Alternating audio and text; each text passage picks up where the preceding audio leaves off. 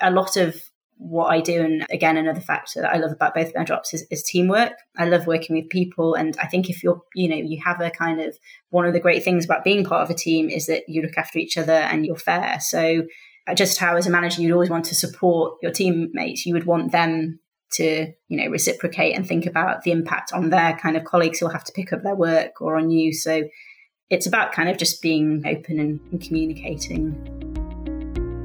Welcome to the Big Career Small Children podcast. My name is Verena Hefti. I believe that no one should have to choose between becoming a CEO and enjoying their young children. For far too long, brilliant people have found themselves stuck on the career ladder when they have children, and that leads to gender inequality and the same stale, mostly male middle class people leading our organizations. I absolutely believe we need to change this, and I do think we can. And one of the ways of doing so is, in my hope, is that many of you listening right now to this podcast will eventually progress to the most senior leadership positions possible, where you make decisions that make our world a better place. But to make this practically possible, I also run a social enterprise to provide the practical support in order to get there. So, beyond the podcast, I'm the CEO and founder of the Social Enterprise Leaders Plus, which is all about the practicalities of supporting parents to get to those more senior roles through equal career progression, but also do it in a way that works for them rather than emulating types of working that we've done 50 years ago. So, a few updates. We now have a free resource section on the website where you can download helpful toolkits such as on returning from maternity leave, securing a promotion as a working parent, applying for a flexible working request, or managing dual career couples. All that is on leadersplus.org. I'm also delighted that you can now apply to the cross sector Leaders Plus Fellowship Programme for the cohort starting in November. Applications close on the 29th of October 2023, and we have 60 spaces available. Last year, a really large proportion of those spaces were taken up by podcast listeners, and I would be delighted to see many of you apply.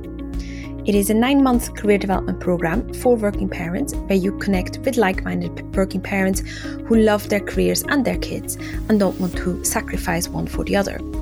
You will get a personal senior leader mentor and structured thinking time to work out what you want for your family and career, and also get that practical support to get there. All the details are on leadersplus.org forward slash apply.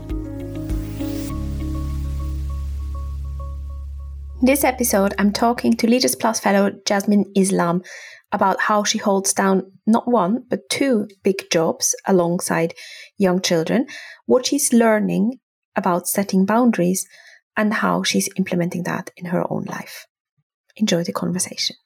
Great. Thank you, Verena. So, my name's Jasmin Islam. I'm a consultant, a medical consultant in the NHS. I work in the area of infectious diseases and microbiology. And I also work for UKHSA, which is sort of public health government body. And in my family, I have my husband, Kieran, and my two lovely children, um, Rory and Noah, who are four and 16 months old.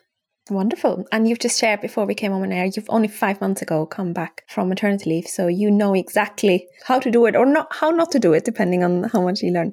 And can you just give us a flavor? What do you do? So do you have basically patient clinics all day or do you have a lot of desk work? Just to picture what your day looks like. Yeah, no, so I think my jobs, I would say they're very diverse. Um, I'm incredibly lucky. I work with two great teams, um, which makes things a lot easier, but it is very diverse. So from the NHS side, that's a mixed job. So a combination of seeing patients on the wards, with clinics, with being within the department, with being in a lab. So it's it's all those different areas.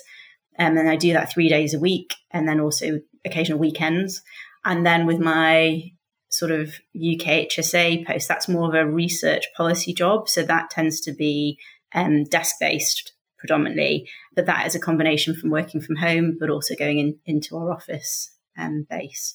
So it's a really incredibly diverse job, set of jobs that I do spread across a five day week. Mm-hmm. Interesting. And I you have lots of people that you need to set boundaries with because they all want something from you because you have so many different roles and responsibilities. I'm interested in terms of, I guess, what's the biggest change in the way that you work now compared to before you went on your first maternity leave? Yeah, so I think, I suppose before I went on my first maternity leave, I was still a, a junior doctor in training. We call them junior doctors, but, you know, they go, I, be, I was a junior doctor for almost 15 years before I became a consultant. So I was right at the end of that process, but I was just doing a purely, what I would say, clinical hospital based post. And I didn't have, I said before children, I didn't have any children. So I actually, um, you know, was able to give a lot of my time exclusively to my job. And um, I did you know, clinical. I had mixed in with some research, so there was some variety within there. Um, but I would often, you know, do quite long hours, um, as lots of doctors do, as lots of other professions do, and that would be fine. I'd be able to work into the weekends as well to get things done. But then, you know, clearly, then coming, I came back from my first maternity leave. That was my maternity leave happened during the pandemic, so I, you know, was on maternity leave when it happened. Obviously, the pandemic affects everyone, but it was my speciality, infectious diseases. So it was, you know, I really, I was asked to come back early um, a couple of times very early on in the pandemic to help more Sentry with response. But at that point, my eldest was only four months old. So I said no, um, which I actually found very hard to do because I think I've always had work high up. But similarly, you know, I wanted to be there with my little boy. I did end up still coming back early from maternity. So I came back at nine months instead of the 12 months I planned to take. And that was quite hard because I came straight onto, um, went straight back into working on a COVID unit. So I came back initially three days a week. So I think, you know, already that was different because I came back only three days a week, having always worked full time, really long hours. But, you know, I thought, you know, I, I wanted to come back in that way so I could carry on looking after my little boy.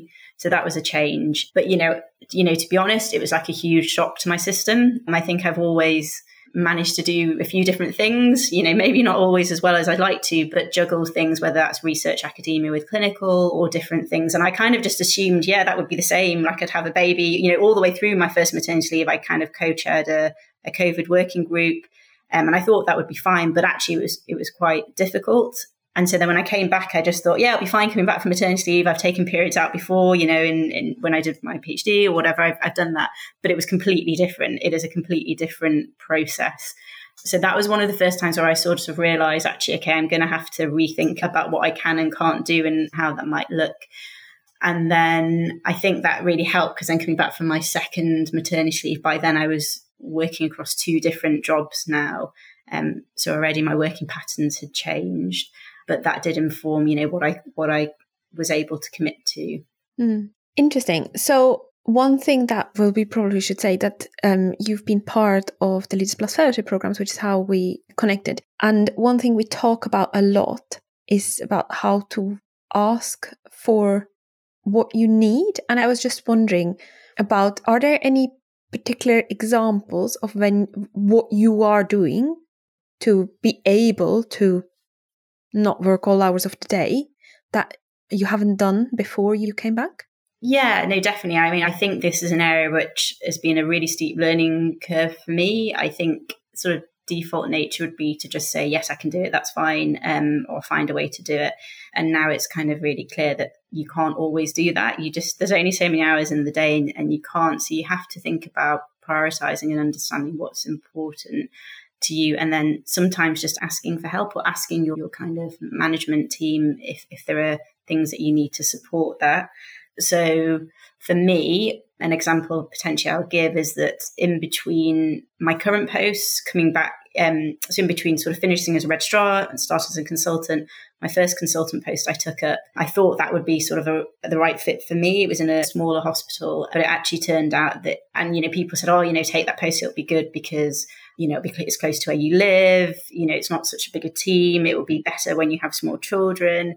But, you know, in reality for me, I realized reasonably early that actually it probably wasn't going to be the right fit. And what I thought would have worked for me just didn't. And the working pattern that I was doing there was making it incredibly difficult to do the two jobs. Um, you know, it was kind of, I didn't have fixed days for my NHS days. I didn't have fixed days for my UKHSA work. And it meant that often I was having to swing wildly between the two, which meant that, you know, it was really hard for me to really do anything well, I felt, in either job.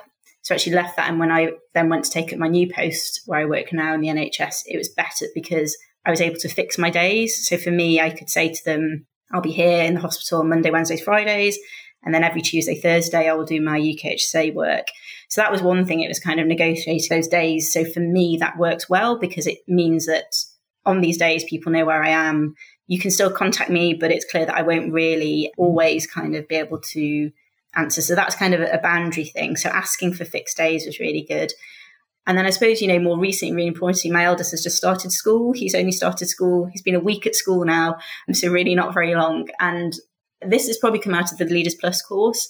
I would never have ever thought of asking, you know, my team in the NHS, is there any way actually I could work for home for the week that I'm settling him? Because I wasn't down to do any kind of consult ward work um, during that time. So I could do my job remotely and be, it's not classic, but it meant that by asking for that, I was able to do the drop offs and pickups and then just work in between and then do a little bit more work after I picked him up. And that was just really great. And it was great that my department um, were really supportive. And it's a really stressful time at the moment. You know, during that week, there were junior doctor and consultant strikes, but it was brilliant that they supported me to be able to do that. And I would never have thought that that would be a thing really that I could ask for that. So yeah, I think definitely having the confidence to ask for fixed days and also to work from home for that just for that short period was really good.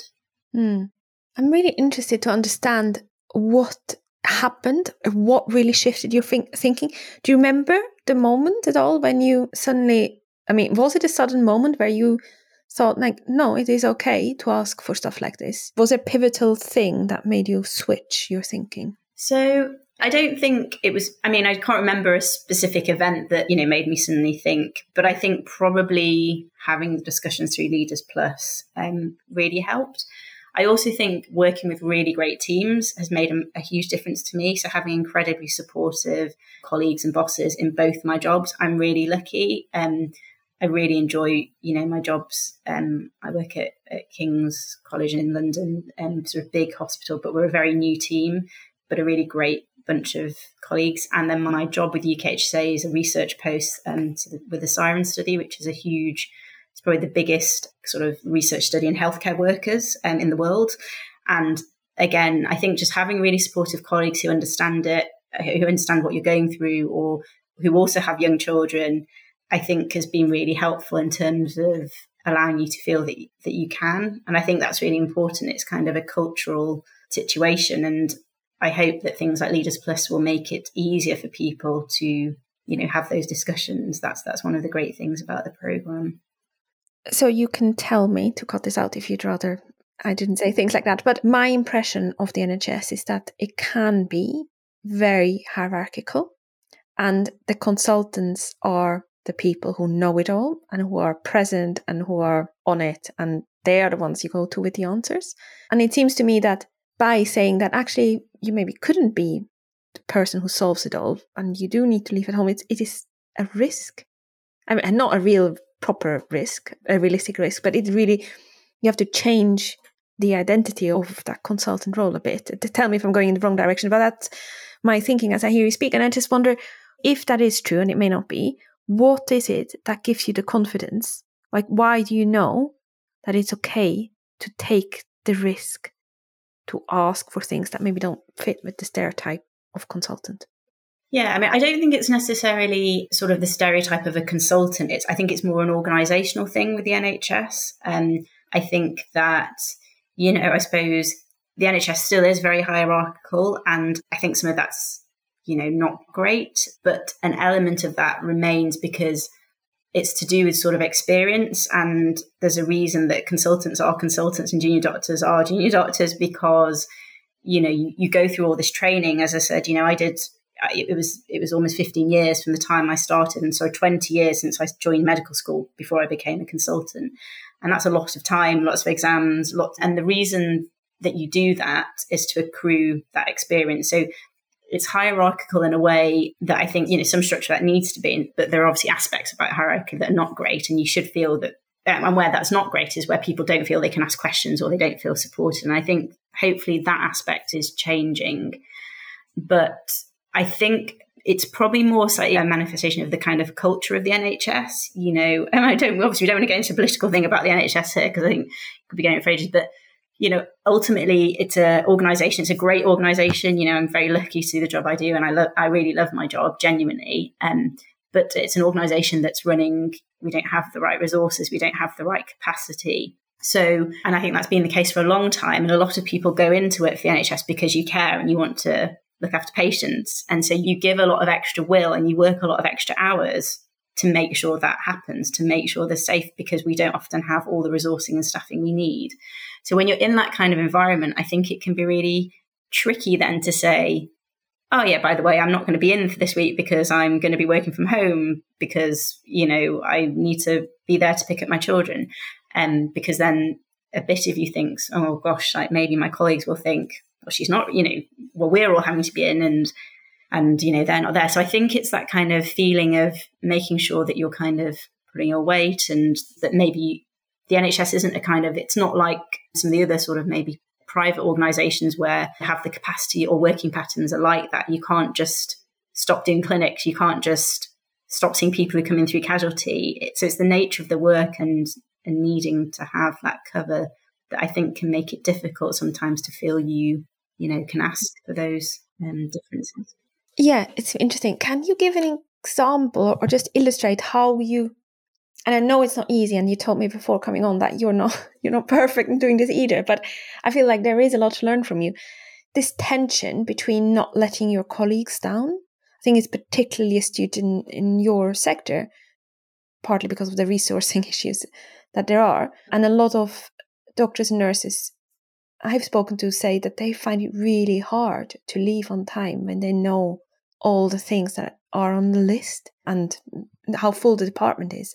How do you square that for yourself? Because you do need to look after yourself. You do want to go home at some point to see your children. Yeah, no, I mean, I think it's really interesting. And I just was in a meeting yesterday with lots of other consultants who are educational supervisors. And this exact point came up about sort of a slight change in people wanting to very much leave on time and then the work doesn't get done and other people have to pick it up. And, and so it's obviously it's an ongoing thing in the NHS and probably other organisations, and it's a balance. I think for me, what has changed is having my children. So I, you know, beforehand, I would definitely stay. You know, I've I've done jobs the year that I got the year that I actually got married. I was in a job where I would regularly stay for an extra three or four hours every day, um, which was way too much. But actually now I want to see my children before they go to bed. I, I don't see them for the whole day. Um, uh, you know, as a lot of parents do, and, and perhaps you know, I still sometimes have the, you know, parent guilt. Um, you know, I've had that I, you know, the children go in at breakfast club. Rory goes into breakfast club. Um, now at seven thirty, he doesn't sometimes get picked up till six, quarter past six. And our youngest, Noah, he's only like sixteen months, and he's the same. He's in childcare from quarter to eight until six. So it's a kind of long days. Um, so I really want to see them, you know, and the, the reality is that you know the work we have people that do the on call. So from five, you know, we have someone in to, to cover the kind of acute work. And I'm also on that on call rota, you know, one in however many, six, seven, I think it's like more, seven, eight weeks. So you know during that time you're there to cover, but on the other days I need to get home because I want to see them. So that's my thing. And then, for example, you know, this week we've had a big a big kind of research grant go in. So this is with my UKHSA job. And it's meant that on a couple of nights, you know, I've had to put the get home from my clinical job, we do bath and bed, put all the kids to bed, have our dinner, and then I start working at nine and I finish at midnight. And that's the choice that you make. And it's something you have to kind of review and keep looking at because for me, I don't think I can do that every single day. It's not sustainable. Having two children is exhausting.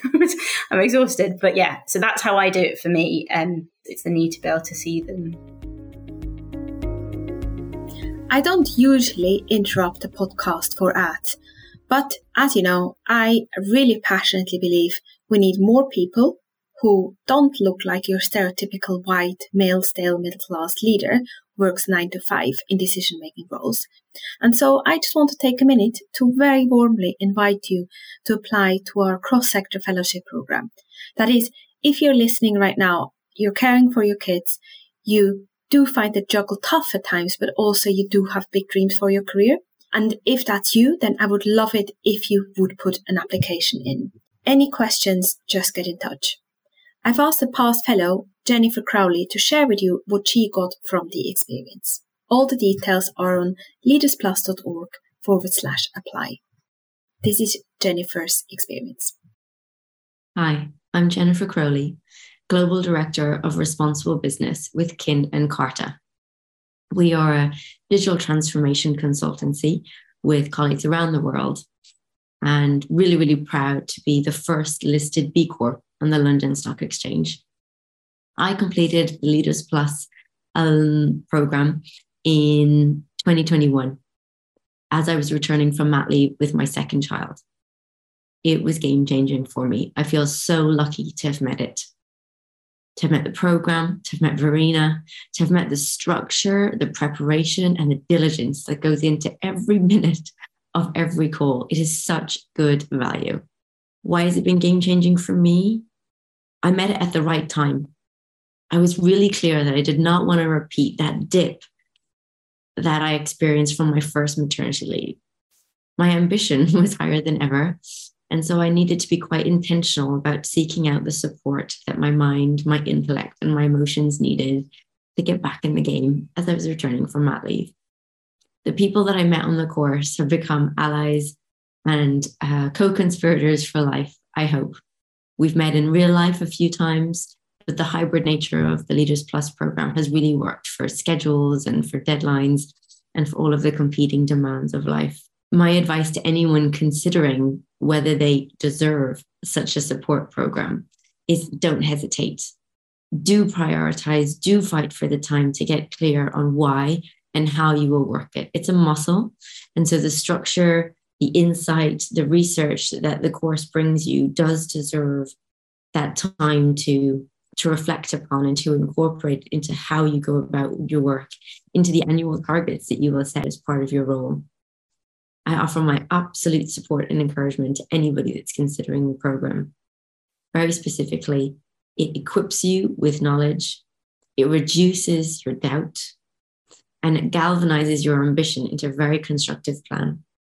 I don't think it's any coincidence that I'm now in my dream role, working with Kin and Carta as executive board to really solidify our ESG ambitions, to recertify for B Corp, and to go on and do great things for our clients in the context of the climate and diversity and inclusion. And on a practical level, when you do, so for example, when you did have to say, you know, I'd really like to work from home during that week of school start, is there anything that you do that you have a three point plan of how you usually make these requests to land? I guess i'm trying to distill any tips to listeners who might want to emulate uh, your approach. Yeah um, so the honest answer is no. I think that's something that i definitely need to get better at um, you know utilizing or finding tools and ways to think think these things through.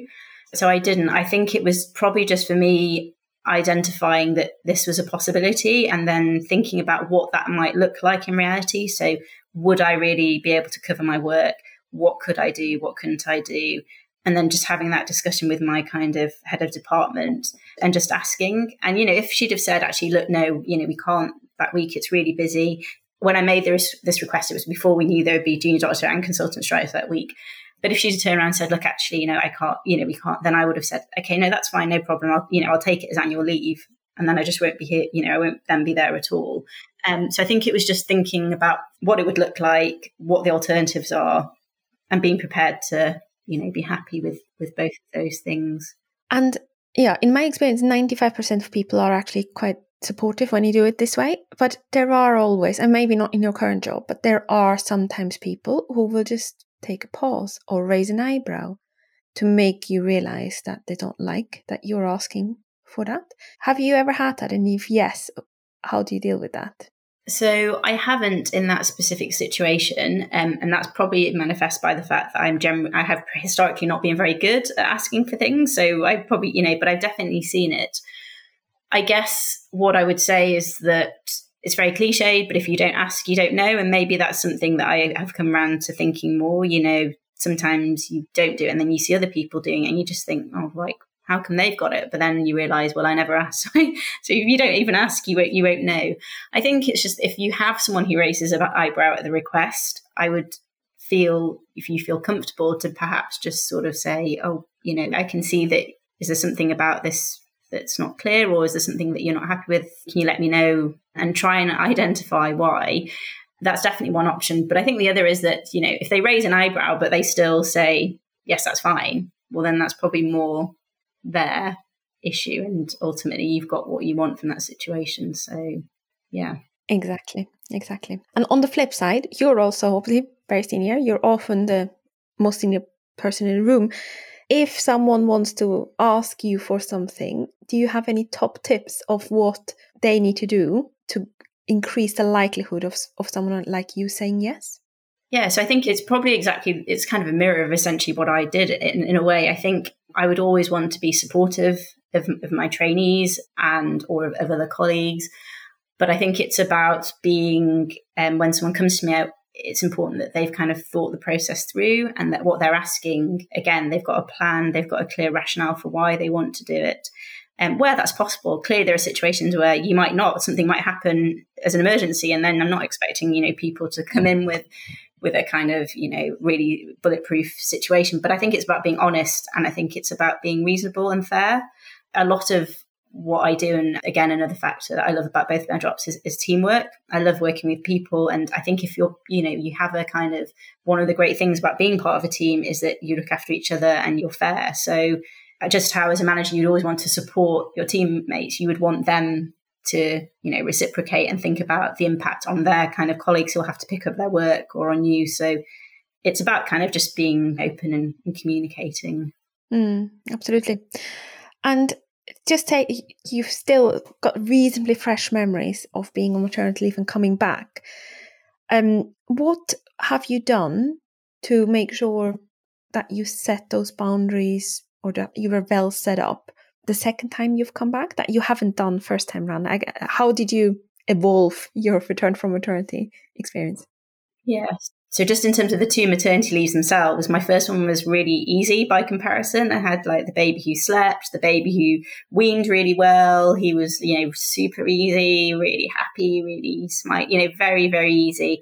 And whereas actually the return from maternity leave was really stressful, um, coming back on into the pandemic, being out, not really realizing how de-skilled you would be, totally different. So for the second time around, I was very mindful. Look, when you go on maternity leave, don't try and do loads of things like because you can't do you just need to get through you know just enjoy your maternity leave and don't worry about doing too much work you can use your kit days things like that but actually i had quite a tough maternity leave the second time round i had a baby who you know actually loved loved a bit but he he wasn't a big fan of sleeping he didn't really sleep properly until he was 11 11 and a half months and he didn't want to wean he didn't want to take a bottle like he just didn't you know it was very very different to my first so I think that I just had a, a much bigger sense of, okay, you just need to be easy on yourself.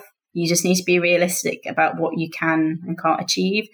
I did come back full time the second time. You know, I came back five days, five days a week from the get go into these two different jobs. But my kind of NHS job were very good. I wasn't sort of straight back onto the on-call rota. And um, they gave me, you know, the space for a couple of weeks to just a month actually to settle in, to, to get you know, so to get get back into things from the research side, from UKHSA, from Siren, again, that job that was a little bit more full on when I came back, but actually. I've got very supportive colleagues, and they understood that you know I would have to go, and, you know, might have to go and get the kids. I, there might be days I need to do other things. So I, I just was a lot, I think, more honest with myself about what I could actually do. And I think having those boundaries about fixed days and knowing your hours and things definitely helped. I mean, having said all that, it's only been in like the last month I've kind of thought, oh, like that's four, four, four or five months back from maternity leave. I'm just starting to kind of find my feet again. So I think it's like a bit of a everything's a learning learning lesson, really.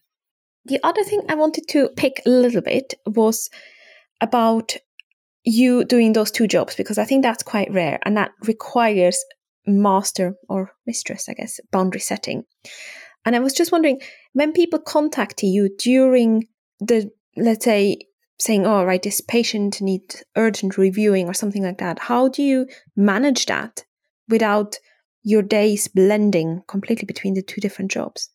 Yeah, so I think again, it comes back to having amazing colleagues and having kind of a clear process of what my work is. So, for example, this week I am on kind of a sort of award type job, but I'm actually job sharing with another consultant. So we share the kind of work. So actually, it means that at the end of every day, if I'm in, I'll email her with, okay, these are the people I've seen, these are the things that are outstanding, and then could you do this? And she does the same for me. And then so it just means that we have a clear idea. So on then it means on my days when I'm not in the NHS, I won't be contacted about acute clinical things because they know that I'm not there. And there's a whole team of other consultants who, um, you know, are there to try and cover the clinical work. And I think for the other part of the job is harder in a way because that's not a clinical job, and sometimes that work can spill into your your clinical time. But again, I'm very lucky that the job that I do with with Siren um, and UKHSA, I kind of sit in a very just a really lovely role. It's kind of a sort of strategy and um, research sort of leadership role. And um, so I don't have full oversight over doing a big piece of work. So that gives me, means that I'm never really solely responsible for one huge thing. Other people are, we work very closely together. So it's unlikely that I'll get pulled into something very urgent that just needs me. So it's, it's about working, it's that kind of team working and ownership. Yeah, which I think works, works really well you know, I think I've said it earlier as well. Just to be clear, I'm pretty awful at boundary setting, and it's something I definitely need need to work on. But I think I'm getting there. You know, it's hard, and I think it's I'm at a very early stage. Even though I've been a doctor for several years, I'm at a very early stage of that to understand that.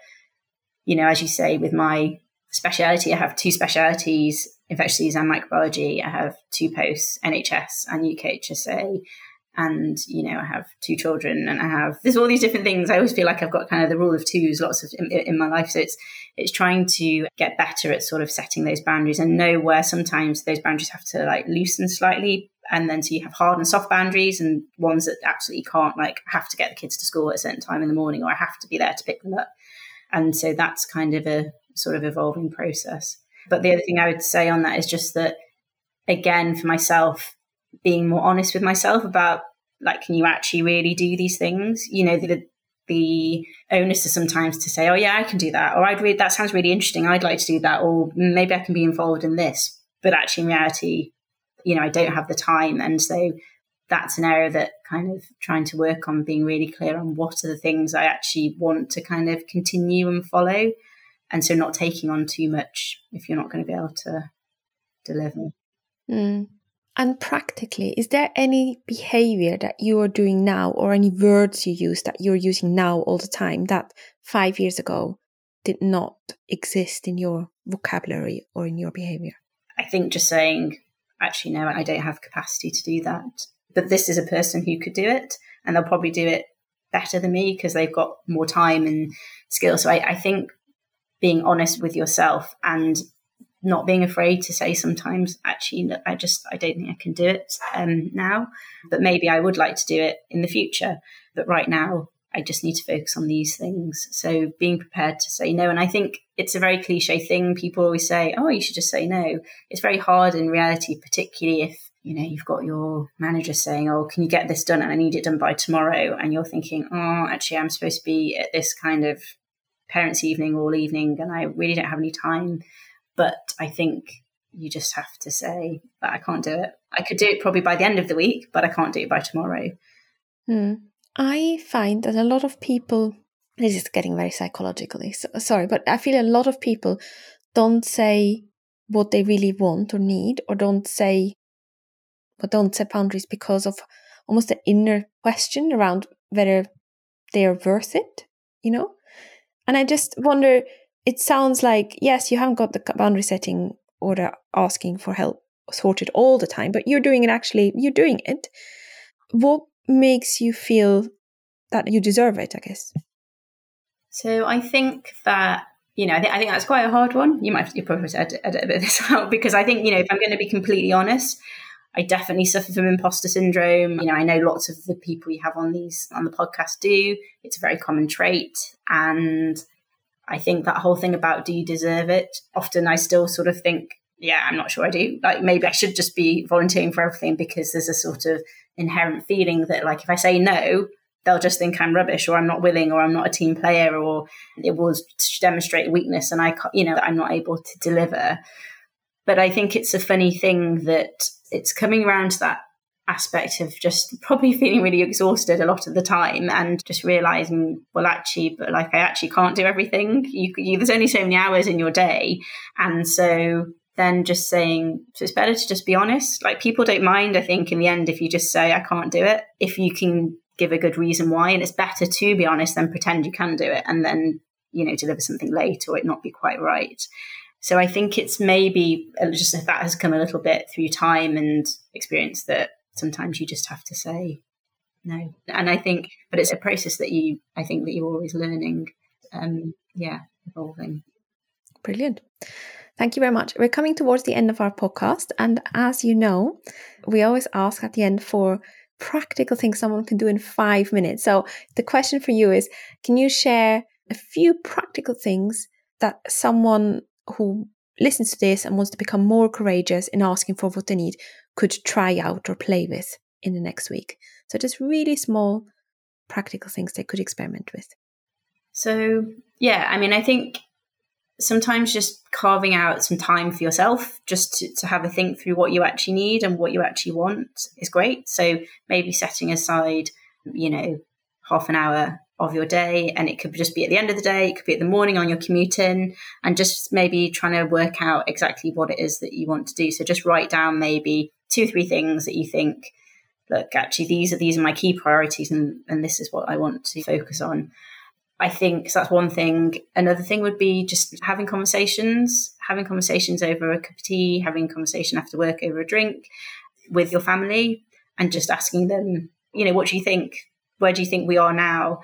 I mentioned in brief at the start uh, my husband, but I couldn't do anything without him. Um, you know, we do a lot of things as, as a team. Um, he works full time in the NHS as well. He's a physio but you know without him i wouldn't be able to kind of stay up late working if he puts the kids to bed or i wouldn't be able to stay late in the hospital because he picks them up those days and so i think it's important just spend put some time aside if you're thinking of doing something new or you have got a problem then then talk to your family or your friends about it because sometimes they give insight into things in a way like the freshest thinking that you may not never have thought of and then my final thing is, and I know this comes up a lot in Leaders Plus, but I agree, it's it, you give yourself the permission to be brave. Sometimes it's really hard to walk away and to say, no, I like this isn't right for me. And sometimes you have to take a chance. And, you know, having been someone who's not great at that, you know, I, I did do that. I found that I'm doing that increasingly more these days, and it can be a really great thing. It can be really liber- liberating so just give yourself the benefit of the doubt sometimes and think, yeah, it's okay to say no.